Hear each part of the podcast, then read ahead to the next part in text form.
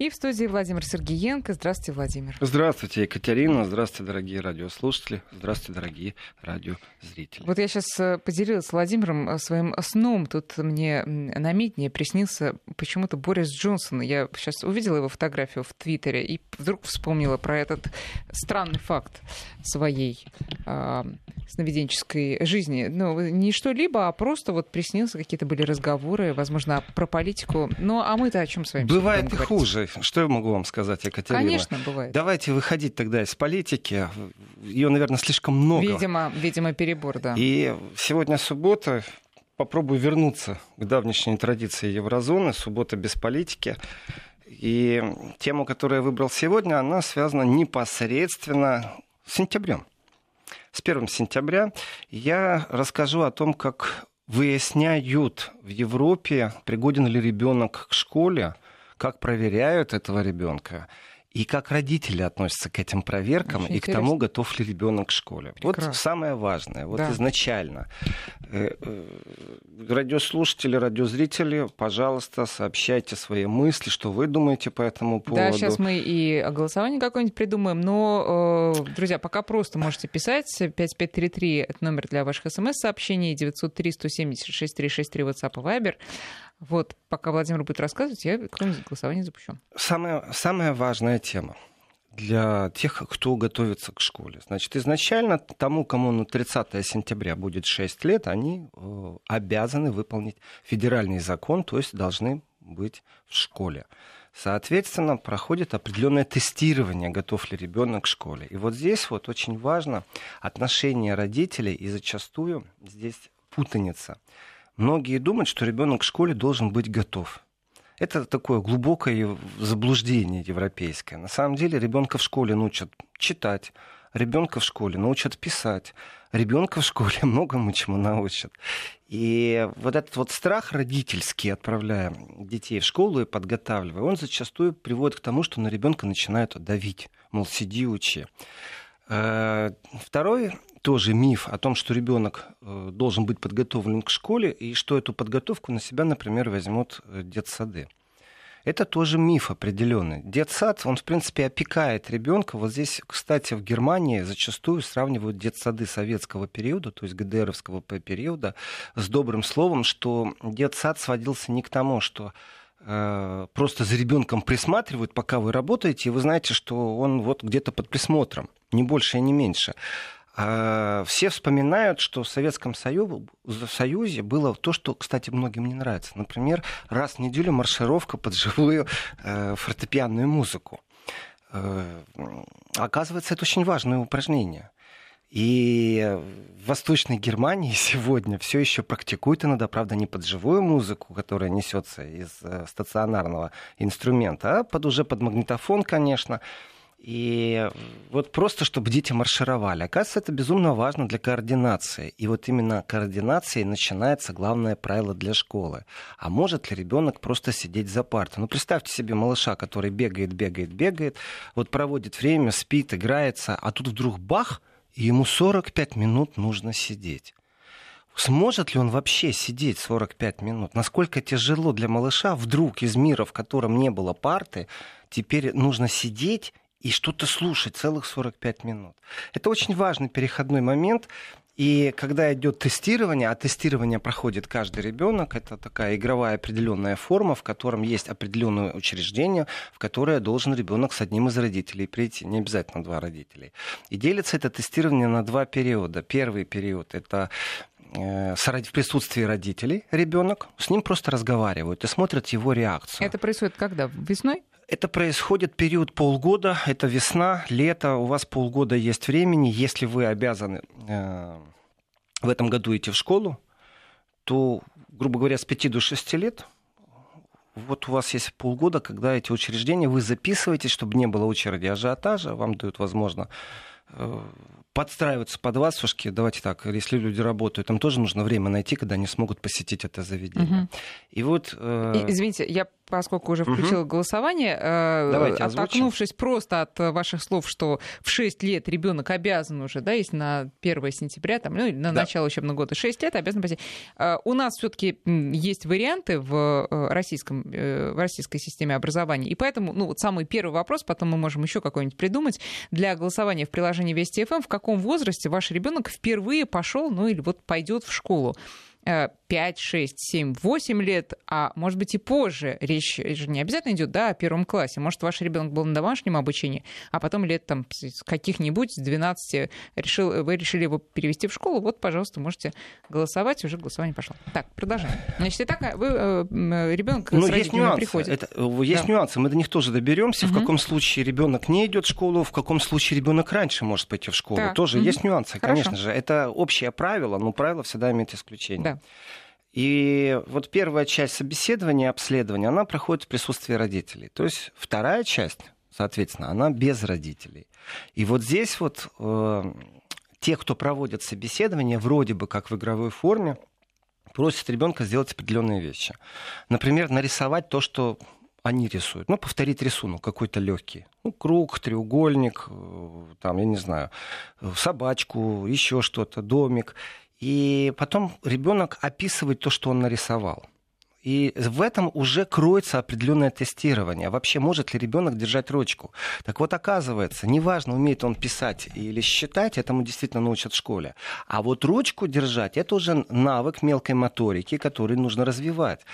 И специалисты обратили внимание на то, что современные дети, опять же, вот разговор, как было тогда и как было сейчас. Элементарная вещь. Ребенку дают книгу, он открывает ее и начинает переворачивать страницы с рисунками. Угу. Так вот, есть дети, которые не могут сегодня переворачивать страницы, потому что они с планшетами, они с гаджетами, они с компьютерами, с ноутбуками, и они делают типичные движения руки, которые показывают умение, навык обращения с вот этими вот новыми дигитальными гаджетами.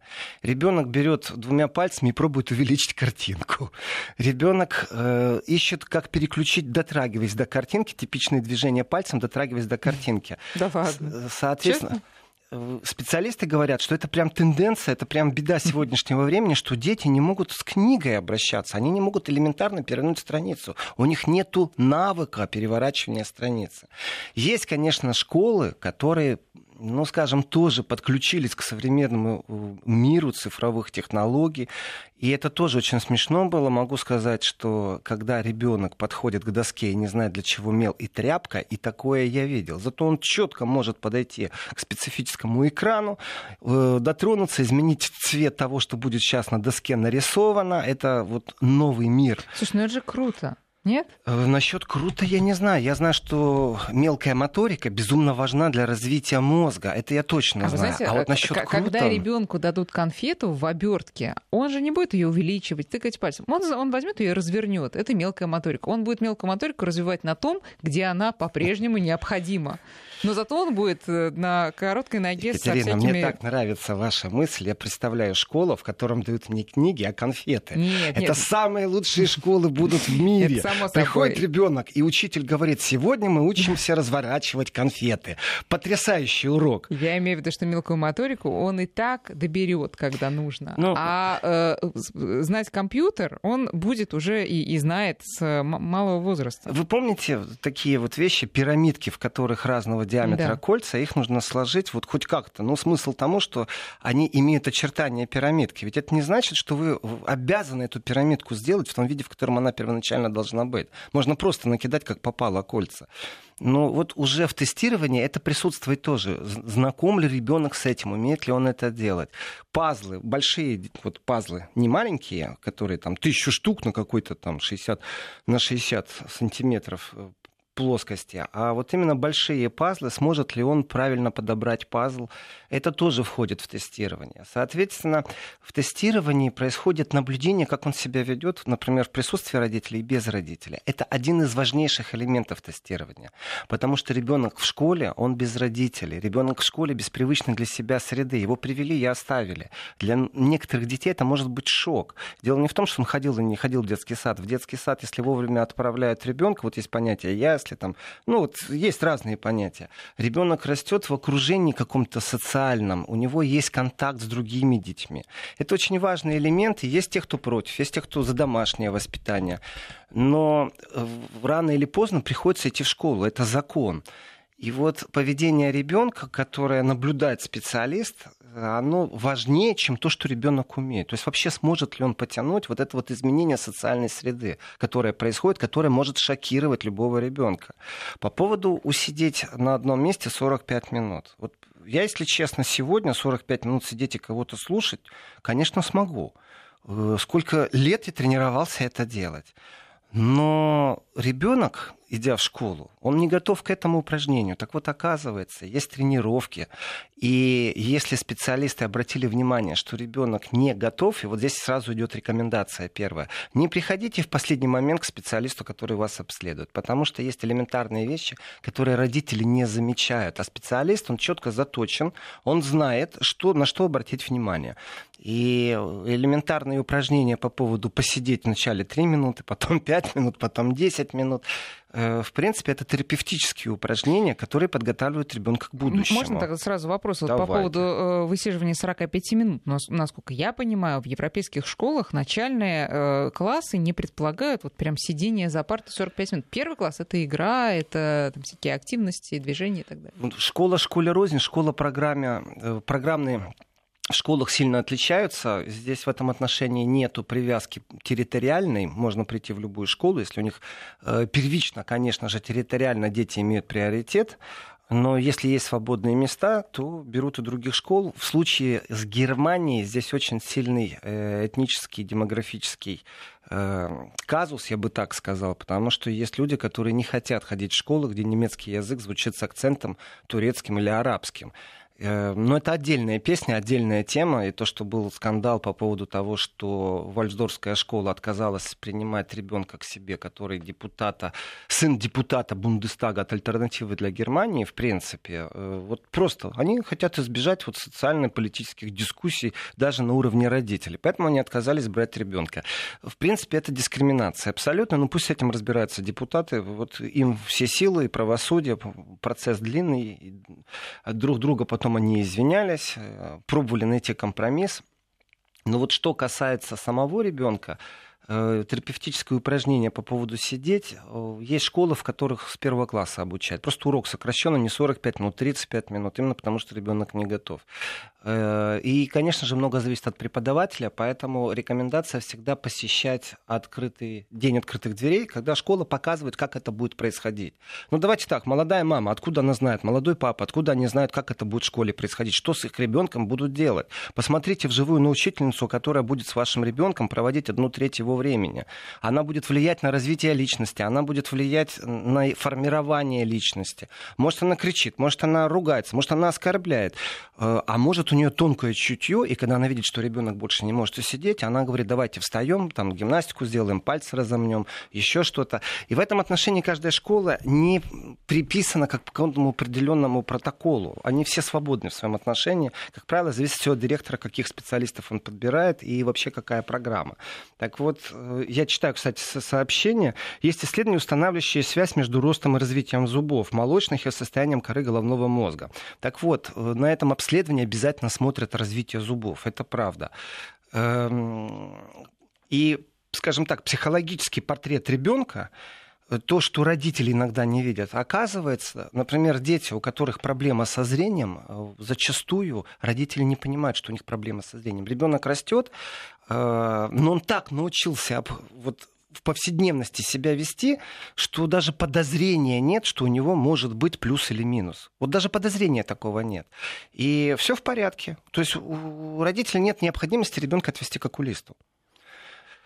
Соответственно, э, тест на зрение иногда зачастую проходит первый раз именно вот на собеседовании, дошкольном собеседовании. И именно там первый раз устанавливает, что ребенку э, нужно к специалисту. Ну, то есть это там рекомендация. Прям такая медкомиссия еще ко всему. Ну, это не медкомиссия, чтобы не пугать людей. Конечно, это определенного вида, конечно же, медкомиссия. И в эту медкомиссию в том числе входит вот самое главное, это психологическое, да. психологическое развитие ребенка, насколько он готов Это самое важное. И вот здесь вот этот вот первый миф, о котором я говорил, что ребенок очень много думает, родители, что ребенок должен уметь читать и писать.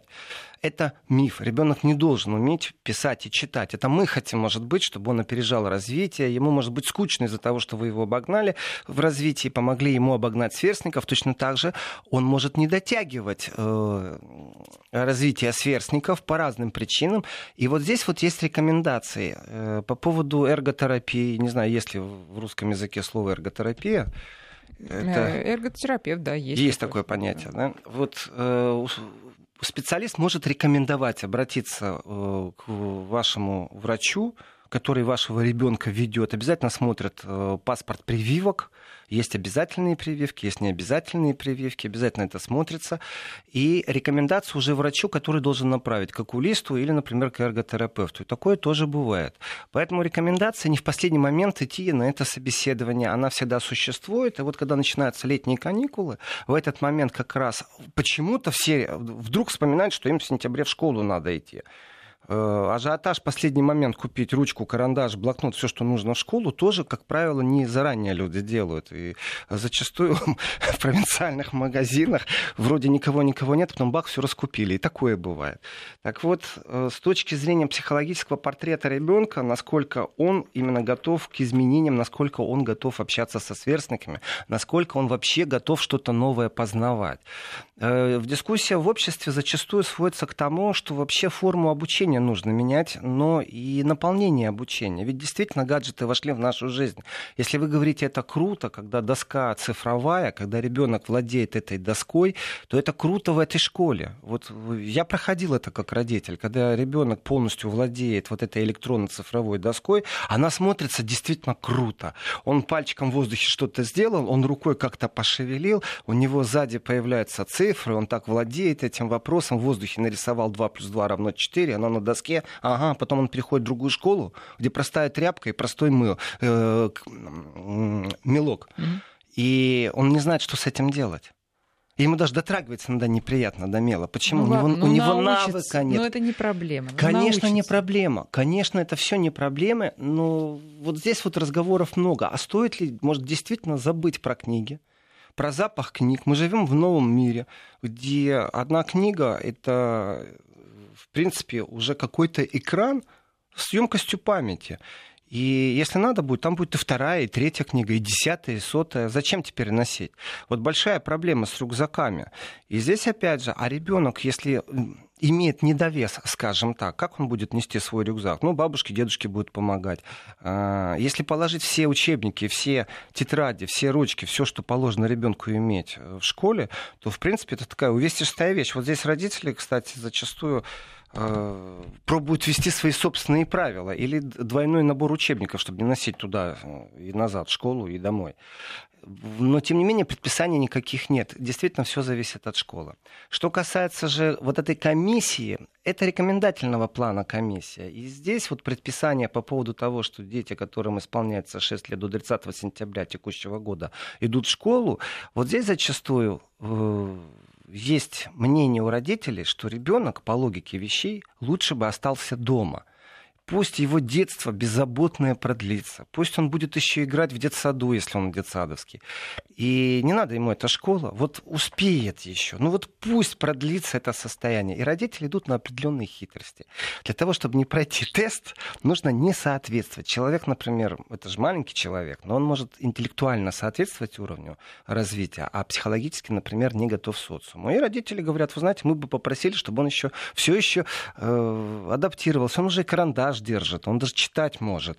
Но вот со сверстниками у него проблемы, он еще бегает, как-то играет, толкает. Ну, может, мы его оставим на год? Родители просят, чтобы... А бывает, что им не идут навстречу? Бывает, что им не идут, потому что э, мы как родители думаем, что детям может быть лучше так, э, проецируя на них свое восприятие.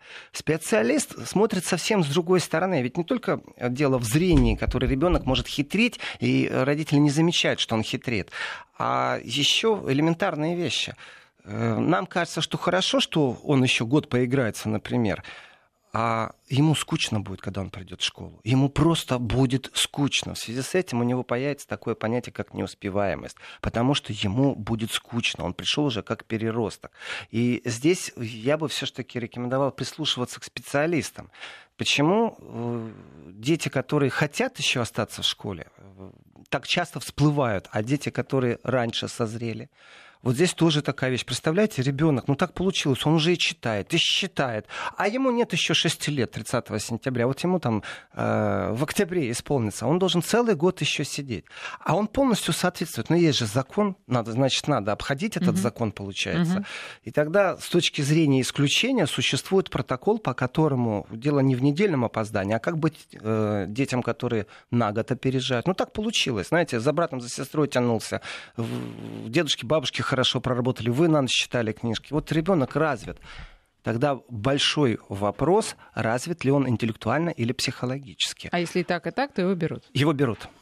Друзья, сейчас у нас перерыв на новости. Подведем итоги нашего опроса в приложении Вести ФМ. Я спросила, в каком возрасте ваш ребенок впервые пошел в школу, ну или вот пойдет сейчас. Две трети проголосовавших э, ответили, что в 7 лет несмотря на то, что да, у нас понизили до 6, но тем не менее стараются отдавать все-таки 7-летних, как это было в советское время. А 28% э, в 6 лет отдали или собираются отдать ребенка Дальше 3% опрошенных в 8 лет отдают ребенка, 2% опрошенных в 5 лет отдают ребенка в школу, и только 1% написали, что э, ребенок впервые идет в школу позже, что и логично. 11 часов 34 минуты. Владимир Сергеенко в студии. Сегодня не политика, сегодня немецкие школы, а именно то, как немецкие дети, семьи с детьми готовятся к поступлению в первый класс.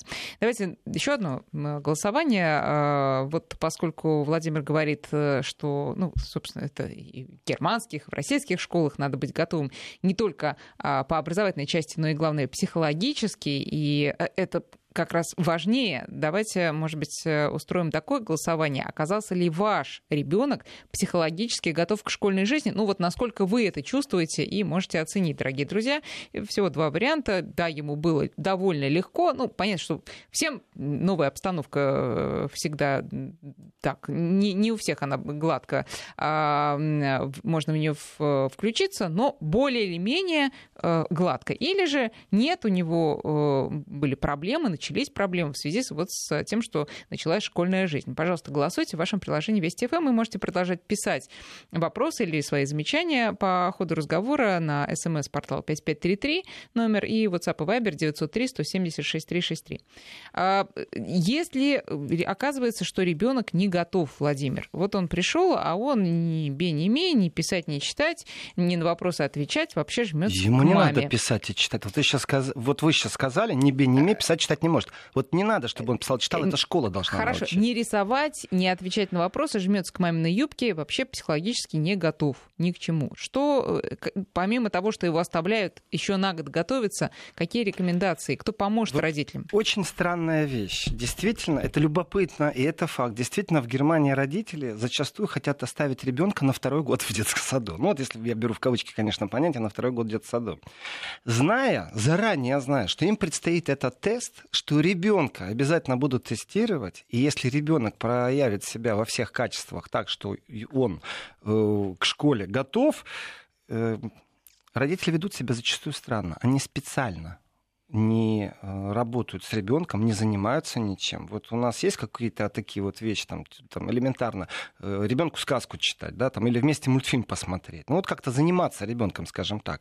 А они сознательно и специально не развивают своего ребенка, зная, что будет тест, и что на этом тесте, если ребенок себя проявит, его обязательно отправят в школу. А так как они заинтересованы в том, чтобы он на второй год остался в школе, то они ребенка сознательно не готовят ни к чему эм, это даже не тренд, это общественная, вот понимаете, такая вот форма мышления. Пусть он еще поиграет, вот пусть он побольше побудет ребенком. Конечно, это приводит к тому, что э, инфантильность в обществе присутствует определенная, и взрослость приходит намного позже. Вот это сдерживание, оно не искусственно, оно не законом предписано. Это в умах у людей, ты с этим ничего сделать не можешь. Это не мода, это их восприятие жизни. Когда это восприятие жизни, ты не можешь ни переспорить, ни переубедить. Это просто факт. Но мне кажется, это общая тенденция. Недаром же а, молодость отодвинули до 45 лет. Да? Вообще инфантилизм общий, он сейчас ну, во всем мире наблюдается. И, а, может быть, это просто следовать. То есть я понимаю, что это, казалось бы, и первопричина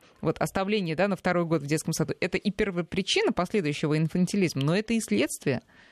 Абсолютно. Абсолютно. И здесь вот этот тренд общественный, он давно как феномен известен, он присутствует, и никто с ним бороться не собирается, потому что это просто вот есть в нашей жизни. Я читаю сообщение Санкт-Петербурга в отношении начала обучения в школе, разница в зрелости в один год, например, в возрасте 6-7 лет такая же колоссальная, как у взрослых специалистов, разница в 5-7 лет.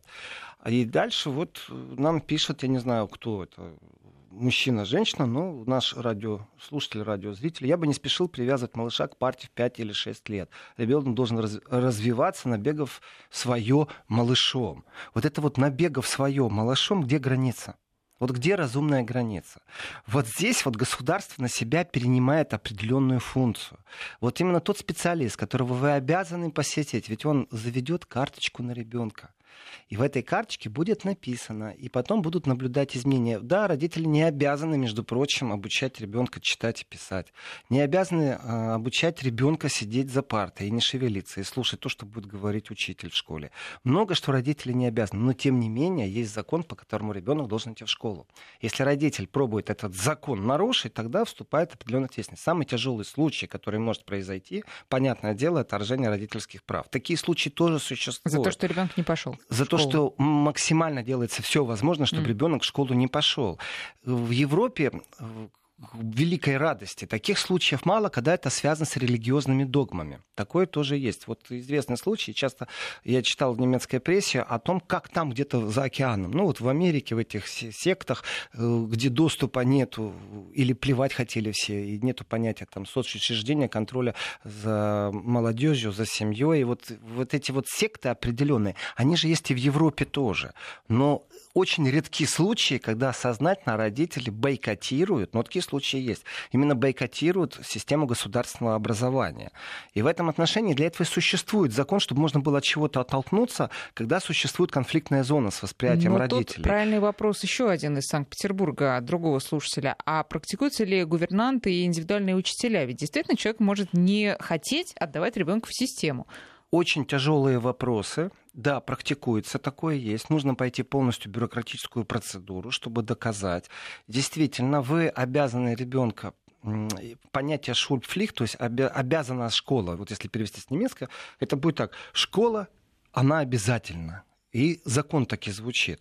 Но по каким-то причинам вы, например, э, это в том числе может быть связано с религией, это может быть связано с другими проблемами, например, ограничения в двигательном аппарате, это может быть, ну вот инвалидность, люди с ограниченными возможностями. Это много может быть причин, не обязательно религия.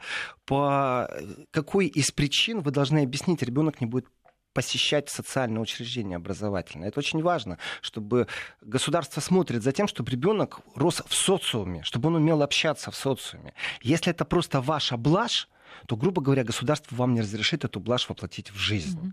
Если у вас есть веские обоснования, будет индивидуально рассмотрено, и процесс рассмотрения, он очень забюрократизированный, очень. Но это вот именно те редкие случаи, которые очень сильно резонируют, потому что в общем потоке мы их не видим, не слышим. По поводу детей с ограниченными возможностями, это очень тяжелый вопрос, очень дискуссионный вопрос. Есть школы, это не большинство, и это не обязательно.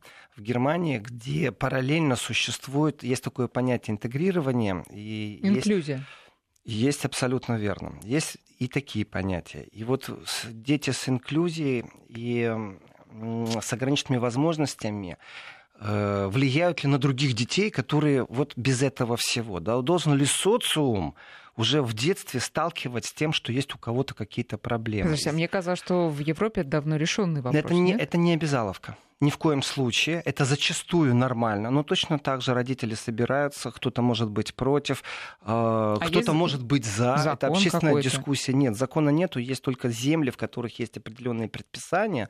И так как э, школа привязана не к федеральному закону, а к земельному, И в земле может быть свое правило. Как э, в общем закон, он действует, его друг у друга подглядели земли и списали друг у друга. Но на самом деле есть разница. Есть школы, которые не приемлют, у них просто нет дополнительных возможностей а, и они, ну, тут просто не афишируют, что они против там, того, чтобы у них были дети с ограниченными возможностями. Они говорят, у нас нет возможности их принимать. Вот элементарная вещь, там пандус, например, да, э, а как быть в провинции, когда эта школа в радиусе стольки километров является единственным учебным заведением? Хочешь или не хочешь, там будут все. И здесь интеграция происходит. И споры родителей, конечно же, тоже зачастую это абсолютно наше человеческое гуманное восприятие жизни. И кто-то с этим согласен, кто-то с этим не согласен. Но у вас не будет выхода, если действительно вы в провинции, и эта школа вот, ну, единственная в вашем регионе. Тогда вы столкнетесь со всем. Это в больших городах есть выбор, куда вы можете отправить детей. И действительно этнический вопрос, вопрос переселенцев встает очень остро. Э, потому что зачастую такое бывает, что есть регионы, скажем так, с большим заселением э, сверх не только вновь прибывших мигрантов, но и тех, кто давно живет в Германии. И ребенок в немецкой семье вдруг бабушку и дедушку удивляет тем, что у него через там через 3-4 слова начинают проскакивать какие-то другие слова, которые они не понимают. Что акцент изменился в немецком языке. И в этом отношении, конечно, уже мы вступаем на стезю политического разговора по регионам, по заселениям. И выясняется, знаете, я часто это рассказываю, что есть люди, которые не имеют отношения к религии, но отдают детей в католические детские сады. Почему? Потому что там нету мусульман. Вот там не будет мигрантов в католических детских садах. Вообще никак не связано с религией этот вопрос. Очень тонкий, очень деликатный вопрос для того, чтобы вообще понимать э, проблемы, которые сталкиваются, миф о том, что мультикультурализм выжил и интегрированность в обществе существует, э, создан искусственно. На самом деле и конфликтная зона велика, и менталитет разный, и в том числе э, социальное поведение у детей разное. И вот здесь вопрос о том, насколько ребенок готов пойти эм, в школу, в которой, например, существуют семейные традиции клановые. В другом контексте, среднестатистически, у немецкой семьи 1,8 ребенка, а в не немецкой, я сейчас беру в кавычки слово, например, три с половиной ребенка. Вот сейчас на трех с половиной э, ребенках мы делаем маленький перерыв. Вести ФМ. Так, продолжаем. И что такое семейные традиции, клановые традиции? Об этом говорил министр внутренних дел Бранденбурга.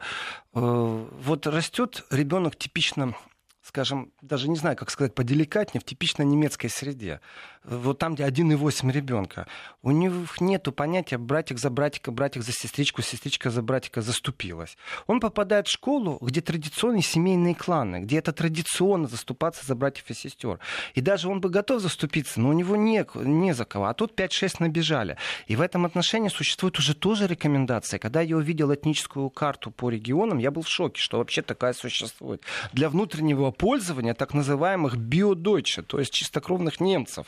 Абсолютно э, нацпроект, я бы так сказал, националистический проект, который является официально темой табу. Вот так можно даже сказать. Тема табу, которая не обсуждается, но эта проблема в обществе есть.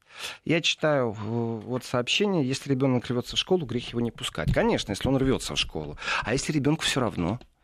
А если действительно детсад свелся к тому, что там присматривали за ребенком, не больше и не Но меньше. не развивали, да. Не развивали. Тогда это ваша проблема, ходил ли ваш ребенок на лепку из пластилина, развивалась ли у него вот эта моторика определенная. Ну, тут нас по поводу моторики и вообще ориентации в пространстве напоминают про э, авиаконструктора Микояна, не того, э, Что он до 10 лет который, да, а, а, пастухом Анастас, а который его брат э, Артем, да, он был пастухом действительно до 10 лет. Так. А, Верю. Теперь такой вопрос. Моя дочка, пишет нам слушатели из Тверской области, начала учиться в Германии в гимназии, в городе, который я прочитать все равно не смогу. Казаслаутен? Кайзершлаунцен, ЦЕРН. Как обучение в Германии в гимназии немецкой отличается от обычных школ? Здесь вообще это в Европе, это не только в Германии, это в Европе такая система образования. Есть понятие э, реальной школы, гимназии. Здесь все очень просто. Э, вы заранее тоже должны определиться с тем, какой вы своему ребенку предписываете путь в жизни, исходя из того, к чему ребенок расположен. Усидчивый, неусидчивый. Может, вы будете его насиловать математикой, физикой, а он не усваивает это. Такое тоже бывает. Ему надо дать профессию в руки. Есть родители, которые говорят, тебе не нужно высшее образование, вот тебе нужна профессия, иди зарабатывай. Э, а есть, будешь несчастным интеллигентным. А есть профессии, которые, наоборот, связаны только с высшим образованием. И вот традиционно а если ребенок не может? И вот здесь разница между реальной школой и гимназией, она заключается в том, что система домашних заданий намного выше, система контроля, тестирования намного выше, объем знаний намного больше, потому что людей готовят к высшему образованию. Вот это основное отличие гимназии. Дети, которые вот с философией, пусть он поиграет еще больше в детсаду, а потом я его отдам в гимназию, вполне возможно, что он просто не будет готов. Он не потянет ее, там нагрузка другая. А вот эти вот реальные школы, э, грубо говоря, упрощенная система тех элементарных навыков, которые дает общее образование. И вот эта упрощенная система, она приводит к тому, что нагрузка отличается и очень сильно отличается досуг, потому что появляется больше свободного времени. Элементарно. Ну и результат тоже отличается. Это родители выбирают, что они хотят для своего ребенка. Ребенок не может в третьем классе решить или в четвертом, что он хочет, гимназию или реальную Еще вопрос, есть ли дополнительные профессиональные курсы э, при школах, там, ну, интересные тут специальности перечисляют, перечисляют каменщик, сварщик, токарь, слесарь. Финансист, добавлю я. Уроков, уроков труда нет уроков труда нет, и действительно, опять же, вот я не знаю, как в России, но я знаю точно, что в Германии вот эта вот невидимая граница между Восточной и Западной Германией, она в умах есть, потому что люди сравнивают систему образования. Эм, когда ребенок, ребенок, ребенок, ребенок вдруг становится юношей, а из юноши он уже становится э, молодым человеком и никогда в жизни не держал отвертку, потому что не надо. Э, никогда в жизни не держал нож, чтобы отрезать хлеб, потому что не надо, у него нет навыков. И здесь дискуссия между тем, кто должен взять на себя ответственность, семья или общество, э, сводится к тому, что вот в ГДР все вспоминают, как было в ГДР. Вот был, система образования очень похожа между ГДР и Советским Союзом. Вот там был урок труда, и это государство брало на себя функцию дать элементарные навыки. Э, не только как шуруп вкрутить или выкрутить, а вообще есть вещи, э, которые связаны э, с повседневностью, с бытом. А вот в системе сегодняшней Германии нет понятия бытовых навыков. Считается, что это семья должна дать. И здесь сталкиваешься с проблемой молодых родителей, которые еще сами эти навыки не получили. Они сами не знают, как это все происходило, но так получилось, что они стали родители. Соответственно, они и ребенку не могут этих навыков передать. И здесь мы уходим совсем в иную дискуссию, которая называется, а зачем мне э, навык э, в руке держать там сварщик, это профессия все-таки. А вот элементарные навыки насчет отвертки, зачем, если я закажу специалиста? Зачем? И вот это вот зачем, это уже, конечно, дискуссия не родительская, а общественная, и она вечно будет, особенно в мир цифровой э, технологий. И здесь очень важный аспект, ведь э, в старые времена э, хорош гонять мяч, садись математику делай. Учись. Было ж такое. Сегодня перестань заниматься с учебниками, иди во двор, погоняй мячом, у них зарплата больше. Время изменилось. И, конечно же, родители несут ответственность, государство только присматривает, чтобы вовремя происходили определенные вещи. И вот эта вот позиция, пусть он еще э, побегает, пусть он еще ребенком будет. Если ребенок готов, конечно, это одно. А если родители сознательно навязывают вот эту инфантильность, считая, что чем больше в детстве жить безответственно, э, тем лучше. Вот в Германии такая тенденция среди родителей есть. Понятно. Но возвращаясь все-таки к профессиональной подготовке, есть ли такое при гимназиях, например, с каких-то классов? Трудовые навыки э, полностью Именно... отсутствуют как в системе образования. Вот профессиональная ориентация. То есть э, давайте мы вас это будем уже, готовить... Это уже не реальная школа, это уже тогда профучилище, это все после реальной школы. Какой То возраст? Есть, это привязка к девятого класса. То есть 9 классов идет обязательное образование, потом вы можете получать уже профессиональное образование. Угу. Ну, а тут вот интересное сообщение, не совсем по теме, но все-таки по теме. Сергей нам пишет, 64 э, года. В первом классе меня уже читающего бегло учительница заставляла читать, как остальные, только по слогам, под угрозами вызова родителей. С тех пор я читаю только по слогам, без шуток. Верю. Но это э, к вопросу о компетентности учителей. Э, за 64 года не везде а, все изменилось в этом плане. Но мы сейчас уже эту тему не успеем поднять, а, может быть, там в следующем часе или в следующий раз. А, насколько родители вообще доверяют тем учителям, которым они отдают своих детей, имеют ли они право там выкатывать какие-то претензии или искать, подбирать себе учителя, учителя для своего ребенка в начальную школу, или на них посмотрят как на странных достаточно людей и скажут, ну как у нас есть учитель, мы ему доверяем, мы школа ему поручили, поэтому вы сидите, молчите в тряпочку. Давайте сейчас сделаем перерыв. Давайте. А потом... И вернемся к этой интересной теме Отлично. после да. новостей.